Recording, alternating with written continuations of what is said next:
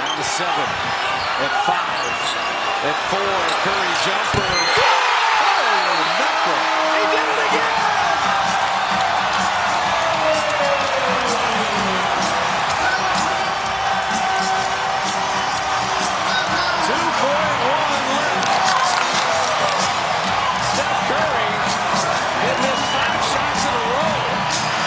Salve, salve pessoal! Estamos aqui para mais um episódio do Splashcasters, aqui no quinto episódio com a apresentação minha, Victor Zadrowski. Para esse episódio eu tenho a participação dele, Vinícius Fabeni. Salve, salve Vinícius. Tamo junto aí, muito obrigado pelo convite. É... Pra quem não sabe, eu sou da página Pull Up falo sobre college basketball, é... esse tema hoje. E também sou ADM da Aleup Brasil, que fala sobre NBA, eu compro jogos lá. E é isso. Exatamente, a grande página ali Pull Up que ele vem fazendo um excelente trabalho. Indico para todos os ouvintes seguirem. E como ele adiantou, a gente vem falar aqui no episódio do college, saindo um pouquinho da NBA, mas ainda com um pouco de ligação, né? Que esse episódio vai interessar para a torcida das franquias que estão ali no, no final das, das classificações e, e buscam boas piques no draft. Lembrando que o draft 2021 ele ainda está sem data, devido ao surto do coronavírus. Creio que depois que conseguirem vacinar uma boa parte, eles vão pensar melhor nessa questão. Tem a questão dos jogos que vem sendo adiados, né, devido ao corona, mesmo até o, a NCAA tendo um protocolo um pouco mais rígido. Mas eu vou pedir pro, pro Vinícius falar um pouquinho melhor nessa questão aí dos, dos jogos adiados, como que tá a questão do protocolo. É, tá bem complicado. A maioria do, das universidades pequenas, tipo, joga dois, três jogos com a mesma universidade para não ter esse conflito assim, né, de, de viagens, a corona. Tipo, tu vai no site ali, times da NCAA, da ESPN, tipo, um monte de jogo adiado, um monte, um monte, tá mais ranqueado, assim. Muito triste, né? E tá botando muitas vezes em risco ainda. Voltando ali na questão do draft, é, também tem essa questão do nível, que muita gente vem falando, que parece que as últimas classes elas vêm abaixo das classes anteriores. Muito eu acho que o pessoal fala pela questão do Zion, porque ele tinha um hype muito grande. Mas eu acho que esse hype do Zion ele é algo fora do comum. Eu acho que é um hype que é raríssimo ter, é do nível do LeBron, assim, que tu via que todo mundo já falava muito tempo antes de ele estrear na liga. Então eu acho que não não cai tanto assim o nível, é, só porque tinha alguns nomes que já vinham com, com certo hype, né? Teve também aquele draft do Trae Young, que tinha o Luka Doncic, que quem acompanhava ele já sabia o nível que ele podia chegar, então o pessoal já tinha um pouco mais de, de esperança naquela classe. Então eu vou pedir também para o Fabiano explicar um pouquinho sobre essa questão, se realmente esse draft ele tá um pouco abaixo, ou se os prospectos aí podem render bons futuros para as franquias que eles forem escolhidos. Essa questão do Zion que tu falou, quando tem esse hype tipo, absurdo, é questão de talento geracional. Tipo, LeBron James, todo mundo olhava, nossa, o cara desse maravilhoso sendo do high school, indo pra NBA metendo 30 pontos, 40 pontos com certa facilidade. E essa classe está muito boa. Para mim, pode se comparar a 2003, porque tem muito prospecto com um teto altíssimo, jogadores diferenciados. Daqui a pouco a gente vai estar falando. Tipo, não é um, não é dois, são uns 10 assim, tem um potencial absurdo. É, eu não ainda não consegui acompanhar tanto a temporada do college. É, vou dar uma atenção melhor agora. Mas pelas médias que eu vejo, assim, tem alguns jogadores que podem ser interessantes. Acho que podem render boas temporadas aí no futuro. Vamos começar aqui falando dos prospectos. Eu vou falar primeiro dos top 5 que tem no selecionado para o draft 2021. A gente usou de base o site da ESPN. E na primeira escolha tá o Cade Cunningham. Ele é armador de Oklahoma State. Na temporada até aqui ele tem médias de 17.8 pontos, 6.2 rebotes, 3.8 assistências e 45% de field goal. O que que tu tem pra falar aí do, do Cade Cunningham? Até depois no final pode deixar indicado aí aquela thread que tu fez sobre ele que foi excelente o material. Mas fala um pouquinho mais sobre o possível pick one da, do próximo draft. É aquela thread eu até achei incrível, né? Pegar tanto like, pegou mais like do que de seguidor. Cara, o Cade Cunningham, para mim é um talento geracional, pode ser considerado, não tem esse hype, mas é. é para mim é um Ben Simmons que tem um arremesso, tá ligado? Tipo, o cara tem 2 metros e 3, tem um handle espetacular. Tipo, ele pode te entregar pontuação, ele pode pegar rebote, ele arma muito bem o jogo, ele pode roubar a bola. Ele, a gente não vai ver ele no Match Madness porque o time dele acabou sendo banido, porque teve aquele sistema de, de subornos que teve lá entre head coach e o Michael Rolo. E a gente não vai ver ele, por exemplo, no Match Madness, mas tá jogando muito. Interessante essa questão de parecer um Ben Simmons com um arremesso melhor. Então, é uma pena essa questão de ele não ir pro March Madness, né? Porque é outra grande vitrine, porque acaba tendo a transmissão nacional, né? Então, acaba atraindo a atenção bastante do público, no geral. Até aqui no, no, no Brasil começa a ter bastante transmissão, né? Na época ali do March Madness. Confesso que a minha parte favorita da temporada é que eu consigo acompanhar melhor. E agora que eu tô olhando assim pelos prospectos, pelas classificações, eu tô selecionando umas duas, três universidades para acompanhar.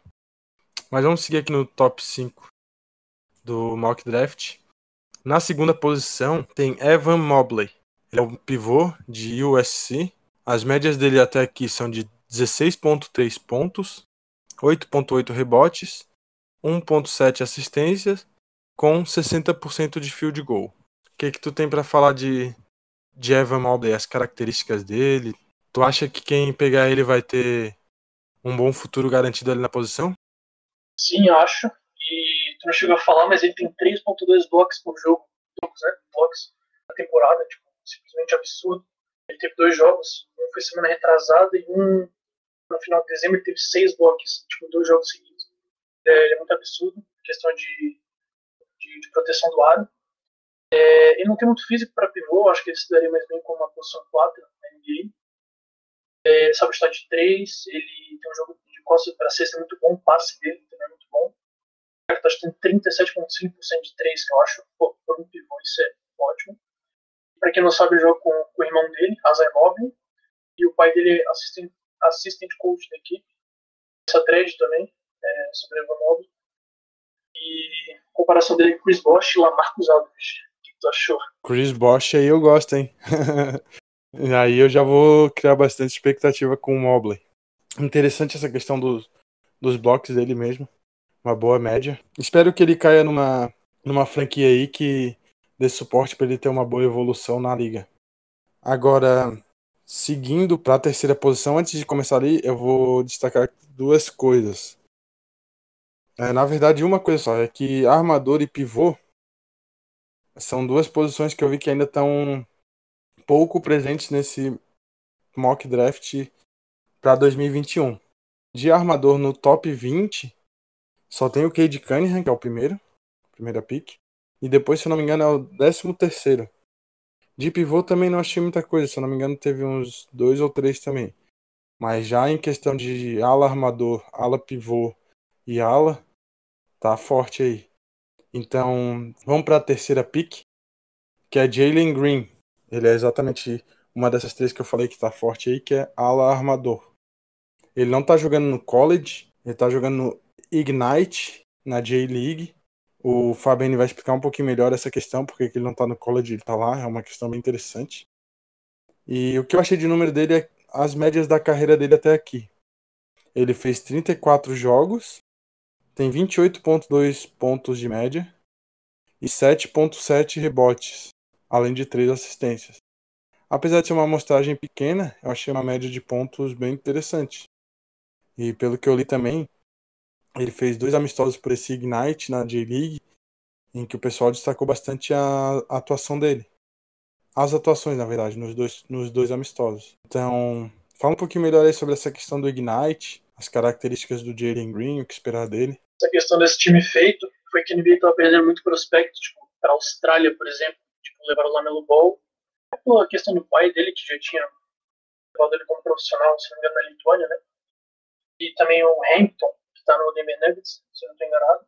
E, tipo, para não perder mais prospectos para fora, que o americano é muito feio, eles criaram esse time, de Liga Ignite, passaram os prospectos que estavam com certas propostas, propostas para ele botar fora. E, tipo, quem entra lá já ganha 500 mil dólares. Tipo, uma família pobre dos Estados Unidos, assim, é, já muda a vida do cara. É melhor ele já ganhar uns 500 mil não dá certo do que ir pro college, não ganhar nada e não dá certo também. Com certeza, com certeza. Até porque 500 mil é uma assistência muito grande. Até o pessoal que olha assim primeiro pode achar que não é muita coisa, porque daí leva em consideração os contratos milionários que a gente vê na liga, né? Mas 500 mil ali já é uma ajuda importantíssima. E eu acho que essa questão aí, como eu estava comentando contigo antes da gravação, eu acho que a própria NBA vai ver que é algo rentável e vai investir nisso, vai ver que é rentável tanto para a liga quanto para o jogador. Até porque se o jogador vai jogar na J-League, querendo ou não, em relação à temporada do college, é um pouco mais, eu acho que é exige um pouco mais, porque tem times mais experientes, e pode até evoluir melhor o jogador para estrear a liga. Características do Jalen Green, o que, que tu tem para falar dele aí pra gente? Cara, em questão de pontuação, ele é magnífico, assim. Ele cesta com uma, uma facilidade, ele cria chutes com certa facilidade. Para muitos, ele é o melhor da classe, tipo, disparado, disparado, disparado. Para mim, não. Para mim, o Kid Cunningham, ele vem segundo. Mas, pô, de comparação na internet, que tu acha com ele é um pouquinho, né? Zé Clavini, ok. Ray Allen, Ed Drexler e Kobe Bryant. O que esperar de Green é... É, o pessoal tá, tá bem empolgado com ele aí, tanto na, na projeção. Eu tava vendo as matérias que fizeram também sobre os jogos. Porque eu tava pesquisando sobre o, o outro companheiro dele que já vou falar em breve. Eu achei também sobre ele e o pessoal tá, tá bem empolgado com essa dupla aí. Eu acho que quem conseguir pegar ele também vai ter uma, uma grande aquisição.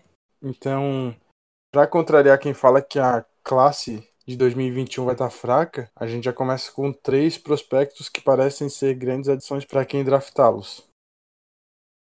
Vamos ver se o, se o resto continua no nível. E vou falar que eu acho que continua assim, pelo que eu vi por cima do, do quinto colocado, mas vamos falar do Jalen Suggs ainda, que está em quarto. Ele é um ala armador de Gonzaga.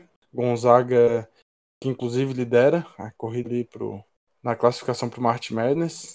Gonzaga vem fazendo um trabalho recente, né? Teve o Hashimura de destaque, que eu acho que é um cara que vai dar bom na liga também. E de médias do Jalen Suggs, ele tem 14.4 pontos, 4.9 rebotes e 4.9 assistências, com 55% de field goal. O que que tu viu de destaque nele? Que pode falar pra gente aí. E com quem que ele se compara? Cara, o Jalen Suggs pra mim é o prospecto mais incrível assim, desde o Zion Williamson. É, não chegou a falar, mas ele tem 2.5 roubadas de bola por jogo. Tipo, todos esses números aí em 26 minutos só. Tá e o Jalen Suggs, por que ele é o prospecto mais interessante? No high school ele era quarterback de Minnehaha Academy e ele também jogava de safety ele trouxe essa habilidade de safety, de roubar a bola, de ter esse conhecimento assim de quando a bola vem, ele levou isso pro basquete para roubar a bola, entendeu? E também para quem passava para 50, 60 jardas no futebol americano, a quadra para ele é muito fácil. Lançar aquela bola de lado a lado da quadra para ele é brincadeira. Na questão de comparação, é, não falei, é, Jason Kidd, ele é muito parecido. Vai ver dos dois, sim, em questão de, de movimentação, tipo, é muito parecido. É, ele tem também tá ali, pelo que eu vi, ele ajuda bastante esse time do Gonzaga na, na, na liderança da, da competição. É, vamos fechar o top 5 aqui com o quinto, que é outro que tá ali no Ignite, no time da J-League, tá junto com o Jaden Green. É o Jonathan Kuminga. Ele é da República Democrática do Congo. Ele é um ala pivô. E para achar o número dele também foi difícil. Eu não sei se o Fabiano vai ter alguns melhores, ele pode falar melhor. Mas o que eu achei dele é que, se eu não me engano, foi no primeiro jogo dele no Ignite, naqueles dois amistosos. Ele fez 26 pontos com 73% de field goal. Então achei números bem interessantes. Não sei se tem mais algum número para falar dele, para dar destaque aí, mas de, de informação dele aqui eu confesso que eu tive um pouco de dificuldade aí.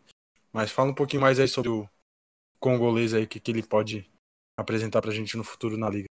Considero ele um jogador bom, é, não é do nível dos quatro, que eu acho que Kate Cunningham, Evan Mobley, Jalen Green Jalen Suggs são os quatro muito acima dos outros, mas ele é muito explosivo, é um two-way player, tipo, defensivamente ele é muito bom, já muito pronto, tipo, no ataque ele vai ter que dar uma, uma arrumada no chute de três ele, que ainda tem cru, Mas ele é um jogador que pega em terra, assim, é um, monte de highlight, sabe?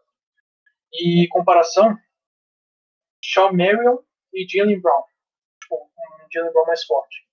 De média, eu consegui achar que teve The Patrick School, então no high school, 20.8 pontos por jogo, 5.2 rebotes e 3.3 assistências. É, então o Kuminga, é, pelo que o Fabiani disse, ele parece um pouco abaixo do, do nível dos quatro primeiros, mas que ainda assim pode ser uma, um bom prospecto a se prestar atenção no draft. Então com isso a gente fecha o top 5 e vamos continuar até o top 10, só que agora passando um pouquinho mais rápido. Para abrir na sexta colocação, tem Jalen Johnson, um ala de 2 metros e 6 de Duke. E já que ele é de Duke, eu tava olhando aqui a tabela um pouquinho antes de começar a gravação e eu vi que Duke tá um pouco abaixo do que costuma parecer, né, cara? Porque não só na época do Zion, mas até um pouco antes eu via que era um time que sempre tava ali no alto, brigando pelas primeiras colocações na, na, na classificação e depois ia forte no March Madness também. E agora eu tava vendo, eles não estão nem. Eu acho que eles não estão nem entre os três primeiros na conferência deles, né? Então não sei se é uma impressão minha. Essa má fase de Duke. É. O técnico, ele fala. O técnico de Duke fala muita besteira, assim, sabe? Tipo, depois na arbitragem, uma hora põe a culpa no Corona, mesmo seja o culpado, mas tipo, o culpado nunca é ele e o time, sabe? O Jalen Johnson ele é muito versátil. Ele joga muito bem, ele não precisa ter a bola para chamar a atenção da defesa ele tem um arremesso ok, questão de ar ele protege muito bem. Comparação, eu vi em muitos sites, foi com o Paul Pierce. Bom, vamos combinar que é muita coisa no Celtics. Sim, sim. É uma boa comparação. Continuando aqui, em sétimo tem Zaire Williams, eu acho que é assim que se fala. Esse primeiro nome dele aqui me complicou. Zaire. Zaire Williams, alarmador de Stanford. Ele tem 2 metros e 3 de altura. Tem alguma coisa a falar dele de destaque, característica que pode ser um, um diferencial para ele ser escolhido ali entre os 10 primeiros? Tem, né? O Zaire Williams era do time do, do filho do LeBron, junto com o BJ Boston, que era tipo, um time muito hypado, assim, que pegava mais gente vendo. O Minnesota Timberwolves, desculpa se eu não torcida tão bem, mas é verdade. E ele ainda é bem cru, assim, questão de, de físico, mas ele cria muito bem o chute, é, defendendo ele é bom também. E ele fez uma coisa que é muito rara no college, que é triple double. Muito, muitos poucos fazem E comparação, Paul George. Só espero que ele pelo menos não seja tão comparável ao Paul George de sumir nos playoffs, né? Tomara. Mas o triplo duplo no college, cara, é realmente algo de se destacar. Lembrando também que o jogo no college demora menos tempo, né? É apenas dois tempos de 20 minutos. Então acaba que no final do jogo são 40 minutos, 8 a menos do que um jogo na NBA. Então é algo que tem que ser bem destacado mesmo. Na oitava colocação tem Keon Johnson, alarmador de Tennessee, e ele tem 1,96m. Tem as características de destaques, a comparação dele aí? Tenho. É, é muito cru, assim, na questão de ataque, na cesta, mas defendendo tipo, antes melhores da classe junto com o Jalen Suggs. O cara é muito bom defendendo. Comparação, eu tentei ver assim, ele tipo um Joe Wall sem aquele passe espetacular, saca? E ele tem, na temporada, ele tá com 18% de 3. Então, é bem parecido com o Joe Wall. Então, o oitavo colocado, que é o Johnson, é um cara com um bom jogo defensivo, mas que ainda precisa melhorar o ataque dele. Confesso que se a gente tivesse uma pique boa, eu pediria pro Hit dar uma olhada com atenção nele, porque a gente tá precisando de uma reforçada ali na defesa, cara. A gente tá sofrendo aí alguns jogos. Tem cada derrota aí que às vezes a gente olha assim por, por bobeira, ou às vezes aqueles amassos que a defesa nem, nem entra em quadra, né, cara? Mas continuando aqui, vamos pro nono colocado no top 10 prospectos, que é Scottie Barnes. Ele é um ala de 2 metros e 6 e que joga em Florida State. O que, que o Fabiano tem para falar aí um pouco dele? Scottie Barnes jogou com Cade Cunningham no high school. É, Cade Cunningham falou que esse é o melhor time de high school da história, ele com o Scottie Barnes. Simplesmente eu vi uns jogos era simplesmente absurdo. E, tipo, Cade Cunningham e Scottie Barnes de 2 metros contra o cara de 1,80. De graça. E Scottie Barnes, É, eu vi um cara da gringa falando que ele é comparado tipo, a junção de Scott Pippen com Magic Johnson. Então já dá pra ter noção como essa classe tá, tá muito boa mesmo. É, em questão de chute de 3, eu, ele é bem cool, assim, tá com 28%, está bem mal. Mas, pô, defensivamente ele é muito bom. E a parte de sexta, muito bom jogador.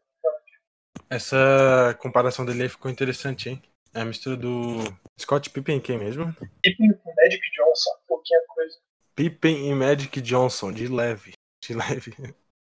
Então, eu acho que quem esperava pouco dessa classe e tá ouvindo um episódio aí já pode ir aumentando um pouquinho as expectativas com esse, com esse pessoal. Apesar de não ter ninguém no, no hype do Zion, porque é algo muito raro de acontecer. Mas é uma classe que vem interessante. Vamos fechar então o top 10. Vamos ver se o top 10 fecha aí com um bom nível também. Que é James Bull Knight. Ele é armador de Yukon e tem 1,96 de altura. O Vinícius vai trazer as características e com quem que ele é comparado. Fala mais um pouquinho aí. É isso que, em questão de comparação, vai deixar um pouco a desejar. É, um salve aos torcedores do Knicks aí. Alec Burks, ele é comparado. É um bom pontuador, mas é bom defensivamente até. É, não tenho muito o que falar, porque eu não acompanho muito ele, mas é um bom jogador sim. Em questão de comparação, não tão hypado, mas é um jogador que já chega adicionando bem. A questão de ele ser comparado assim e não tá tanta expectativa é que se ele surpreender vai ser uma surpresa boa, né? Que ninguém esperava e o cara vai ser bom. O foda é quando começam a vender que é muito bom, muito bom, chega lá no, na liga e acaba decepcionando. Então, fechando aqui o top 10 prospectos do draft 2021, agora a gente vai mudar um pouquinho o foco, que a gente vai pelos líderes de algumas estatísticas da temporada até aqui. Então, aqui para começar, a gente vai nos pontos por jogo. E quem lidera é Luca Garza, de Iowa. Ele está com uma média de 27,6 e tem até que uma considerável vantagem para o segundo colocado, que é o Brown, e tem 22,8. Então é já uma diferença de 4,8 pontos é, acima do Luca Garza. E, inclusive, a gente vê que Iowa, depois a gente vai falar um pouquinho melhor, mas está presente ali no, nos 10 melhores até o momento, na, na classificação geral. Então, vou pedir pro, pro Fabiano falar um pouquinho aí desses líderes de pontos por jogo, principalmente do Garza que, que tem um, um bem expressivo até o momento. Então, o Luca Garza, tipo, é, quem vê assim de fora, de scout de NBA, vendo ponto por jogo e rebote é maravilhoso, só que ele não é um cara muito atlético. Então, ele não vai ser top 10, top 15, talvez final de primeira rodada, início de segunda. Mas ele tá com um arremesso de 3 muito bom nessa temporada, está na 48,9%, que por um pivô altíssimo. Uma questão de blocos, tocos, né? 1.8 tá bem demais. E é bom jogador, eu compararia ele com o Kanter junto com o Vucevic, assim. Interessante, interessante. O Kanter, apesar de eu não achar tão bom assim, é um bom jogador, mas o Vucevic é uma boa comparação. Agora indo para assistência por jogo, o líder é Kirk, do UIC. Ele tem a média de 8.1 assistências por jogo. E aqui a diferença é um pouco mais apertada, porque em segundo vem Voldrin, com 8.0. Já vem 8 redondo, então a diferença é só de 0.1. Mas vamos falar ali do Kirk, o que, que ele tem de características de destaque. Ele é de uma universidade muito grande, assim, não cheguei a ver muito, e tipo, tu vai ver em site não tem comparação. Mas é um bom jogador, as médias são bem interessantes, assim, próximo de um triple-double, ele entrega bastante dentro de quadra. Questão defensiva, gosto dele, de bola. Então agora para fechar essa parte dos líderes de estatísticas, a gente vai passar aqui pelos rebotes, em que o líder é Aimak, do Utah Valley. Ele tem uma média de 15.2 rebotes por jogo. E é outro que está com uma vantagem tranquila. Porque em segundo vem Champagne, do Pittsburgh, com 12.3 rebotes. Então é uma diferença de 2.9 rebotes, bem considerável. Mas vamos ver o que, que o Vinícius tem aí de, de características e informações sobre esse jogador de Utah Valley? Não assisti muito sobre, mas questão de rebote, pô, é um animal, tá ligado? Mas talvez ele nem seja draftado, porque o poderio ofensivo não é muito bom. O Champagne também não sei muito sobre, mas ele tá, tá empatado o Charles Bessie, de Western Kentucky.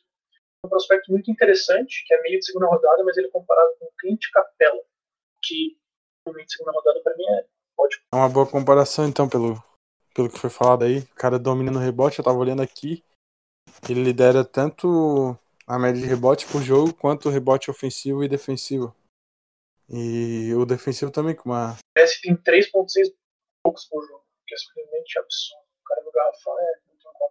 Então acho que pelos líderes de estatísticas é isso, né? Tem mais algum destaque para falar? Algum jogador que a gente deixou passar batida? Não, porque a maioria que lidera, assim, em questão de pontos, rebotes e assistências, leva muito de calendário, sabe? Força de calendário. Então, tipo, tu não vai ver um Kate Cunningham ali em cima, porque não precisa fazer 30 pontos por jogo para ganhar no calendário. Então, por essa parte dos prospectos e jogadores, a gente vai encerrando.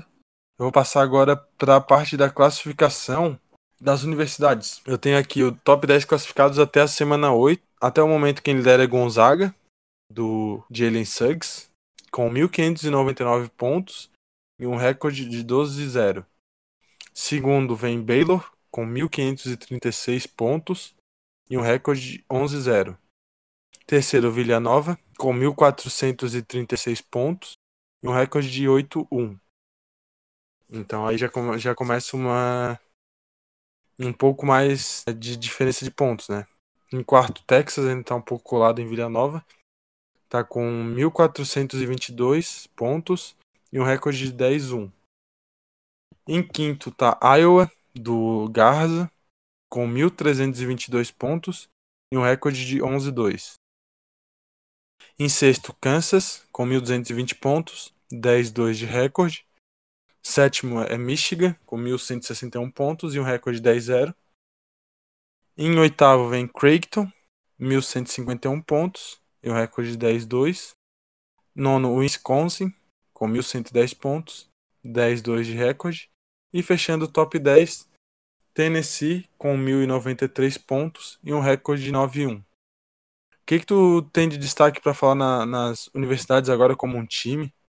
Quem tu acha que desse top 10 pode vir forte no, no March Madness. Claro que o March Madness é algo muito imprevisível, mas alguém que aquelas universidades que a gente vê que que chegam forte mesmo, favorita e que só muita surpresa para eliminar ela. O time de Gonzaga é muito, muito bom, muito bom. Para tirar o campeonato deles é vai ser bem difícil.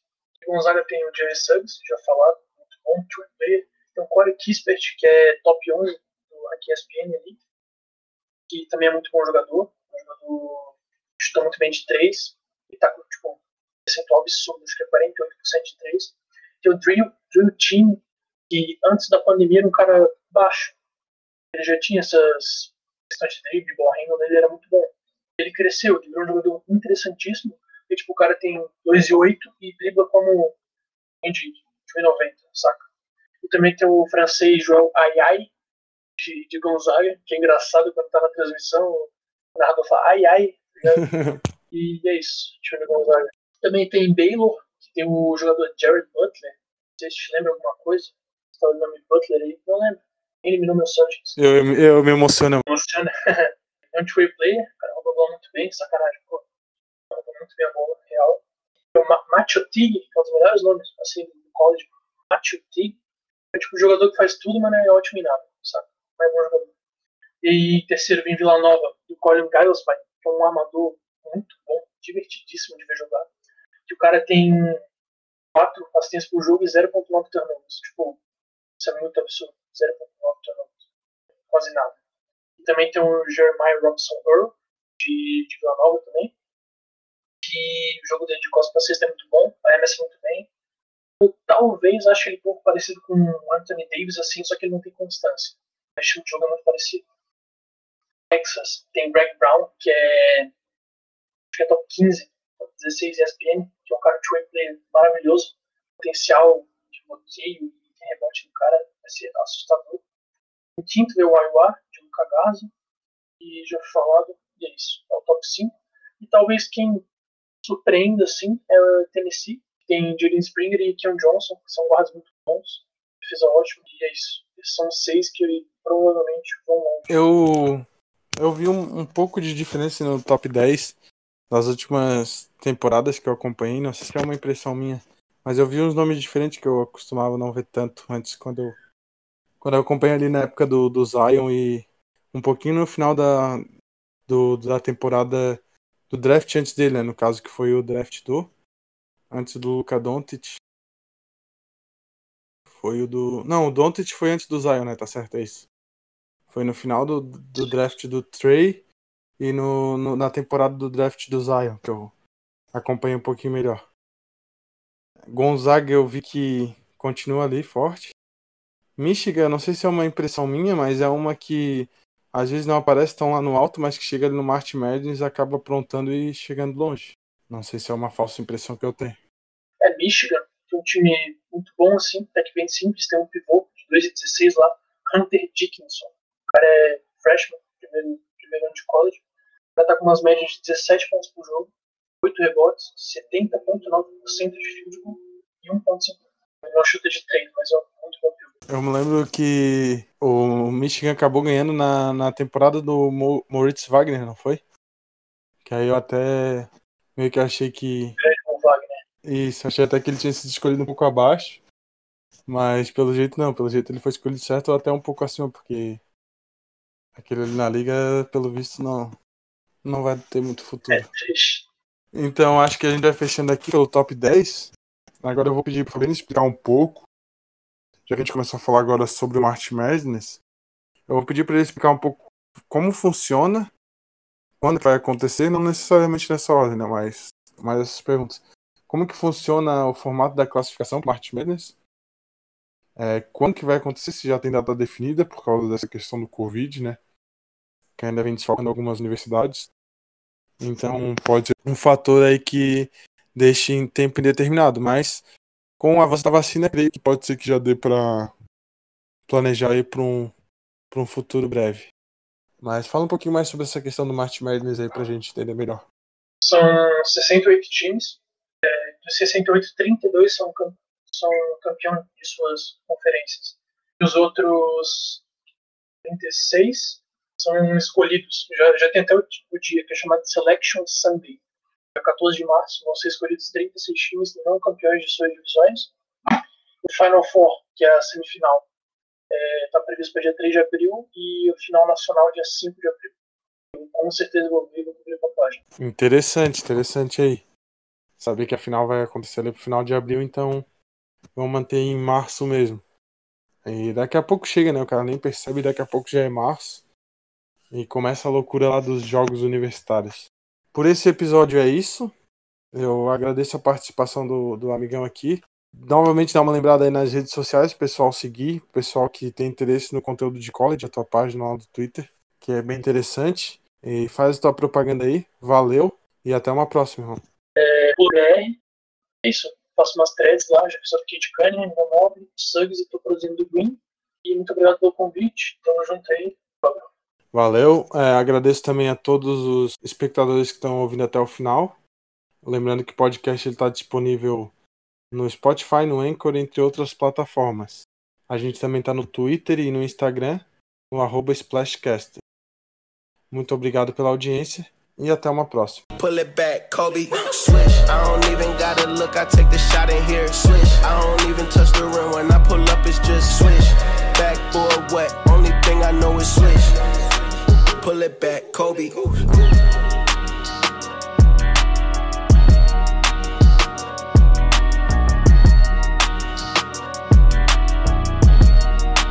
pull it back, Kobe. Hold up.